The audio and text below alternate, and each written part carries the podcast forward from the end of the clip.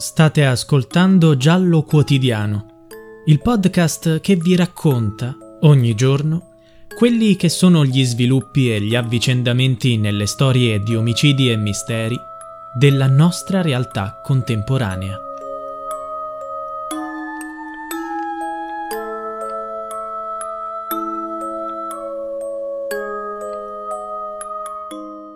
Emanuela mi rivelò un segreto.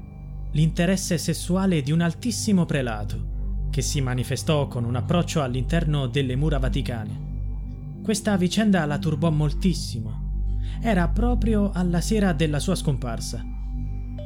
È la testimonianza di un'amica della cittadina vaticana Emanuela Orlandi, figlia quindicenne di un commesso della prefettura della Casa Pontificia, rapita il ventidue giugno millenovecentottantatré intorno alle venti, subito dopo aver lasciato il Conservatorio di Sant'Apollinare, a Roma. È davvero questa la chiave del mistero? Una terribile storia di pedofilia? La sua amica, trentanove anni dopo, ha deciso di svelare il segreto che Emanuela le aveva confidato. Lo ha fatto in Vatican Girl, una docuserie uscita su Netflix. Sorgono tante domande. La clamorosa rivelazione aprirà nuovi scenari e porterà alla svolta che la famiglia Orlandi spera da quasi quarant'anni? Emanuela ha fatto il nome di questo alto prelato che avrebbe abusato di lei sessualmente? Perché l'amica ha deciso di parlare solo oggi? Come ha fatto a portare un tale peso negli anni? Ci sono state diverse indagini che hanno cercato di fare luce sulla misteriosa scomparsa di Emanuela. Come ha fatto questa amica a sfuggire alle inchieste? Ci sono tante domande e nessuna risposta, o quasi.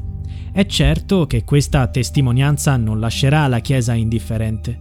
Non sappiamo se, prima di parlare davanti alle telecamere, la ragazza abbia riferito queste cose anche alla polizia. Se la rivelazione dovesse essere vera, sarebbe doveroso raccogliere la versione del presunto molestatore, se ancora vivo. Finora sappiamo solo che è stato realizzato un documentario in quattro parti attorno a questa testimonianza. Il protagonista è il fratello maggiore di Emanuela, Pietro Orlandi, sessantadue anni, che abbiamo visto in tivù anche in qualità di conduttore. Accanto a lui c'è il giornalista Andrea Purgatori. Ecco un pezzo della sua intervista. trentanove anni dopo, il mistero che avvolge la fine di Emanuela inquieta e stordisce come fosse trascorso un giorno. Stordisce una famiglia e inquieta per i possibili risvolti finanziari, criminali e sessuali che la attraversano. Perché questa non è solo la storia drammatica della scomparsa di una ragazza di quindici anni, ma molto di più. E per come si cerchi di scomporlo e ricostruirlo, il mistero che la contiene conduce sempre nello stesso luogo impenetrabile, il Vaticano, con una costante. Da qualsiasi punto di vista la si voglia affrontare e raccontare, è ormai evidente che per arrivare in fondo è necessario mettere in conto che questo tempo trascorso nasconde una doppia verità. La prima riguarda il suo destino, la seconda il ricatto imbastito su di lei, viva o morta, per estorcere al Vaticano una montagna di denaro. Trovare il filo che congiunge queste due verità sta diventando sempre più difficile. Dal pomeriggio del ventidue giugno millenovecentottantatré, quando Emanuela uscì dalla scuola di musica dietro Piazza Navona e svanì nel nulla, gran parte delle persone direttamente o indirettamente coinvolte in questa storia sono morte. Preti, monsignori, cardinali, criminali, finanzieri, anche un papa, Giovanni Paolo secondo, poi diventato santo. Ma il tempo in qualche caso aiuta. La docuserie racconta i due tempi di questo giallo. Il primo ha a che fare con ciò che accadde il giorno in cui Emanuela non rientrò a casa. Si fece convincere a salire in macchina da qualcuno che le aveva promesso un lavoro, come sostengono alcuni testimoni. Il secondo tempo coinvolge il Vaticano, con il papa che si appellò ai responsabili, e alla terra sommersa. Non a quella di mezzo di mafia capitale, ma a quella molto più profonda e violenta, in cui la legge era dettata dalla criminalità organizzata. Da quella banda della Magliana che Enrico Renatino de Pedis aveva in parte trasformato in una sorta di service a disposizione dei poteri occulti, in grado di ricattare, uccidere e sequestrare.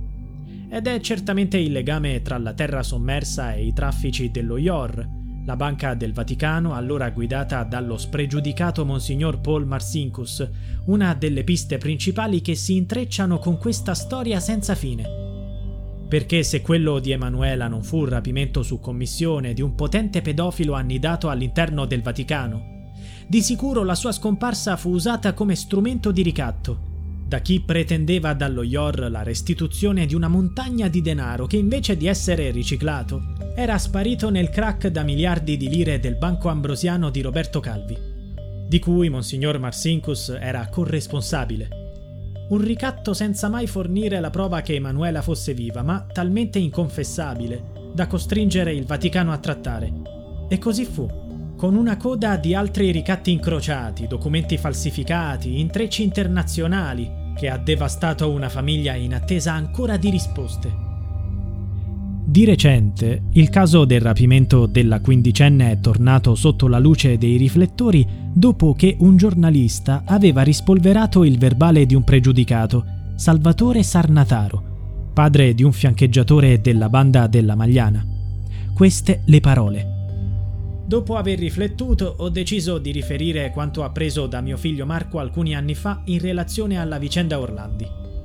Poco tempo dopo il sequestro, ricordo che eravamo a Regina Coeli sia io che mio figlio. Quest'ultimo, durante l'ora d'aria, mi confessò di aver partecipato al sequestro Orlandi.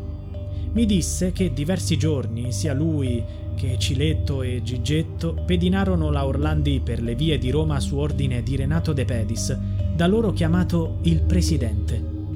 Mio figlio mi disse che dopo averla pedinata per alcuni giorni ebbero da de Pedis l'ordine di prelevarla. Il pregiudicato rivelò che suo figlio Marco gli aveva confidato di essere uno dei rapitori di Emanuela, agendo su richiesta di un membro della banda della Magliana. Gli inquirenti hanno poi condotto le necessarie indagini e trovato conferma delle parole di Sarnataro, ma poi le indagini sono state sospese. Anni dopo Sarnataro fece mettere a verbale: Marco mi riferì che l'avevano fatta salire su una B M W a Piazza Risorgimento, a una fermata dell'autobus. La ragazza salì sulla macchina senza problemi. Disse che erano stati sempre loro a prelevare la ragazzina, ma non mi specificò se erano tutti e tre. Quindi la condussero al laghetto dell'Eur dove li stava aspettando Sergio, che era l'autista nonché l'uomo di fiducia di De Pedis. Stando al racconto di Marco, sia la ragazza che l'auto vennero prese in consegna da Sergio. Venni a sapere poi che mio figlio, per questa cortesia, ebbe in regalo una moto Suzuki. Non mi ricordo se Marco mi disse chi gli aveva dato la moto, se Raffaele Pernasetti oppure un'altra persona. Io non so davvero perché Marco decise di raccontarmi del suo ruolo nel sequestro Orlandi, ma compresi subito che stava passando un periodo di paura. Quello di Emanuela resta un mistero ancora più fitto.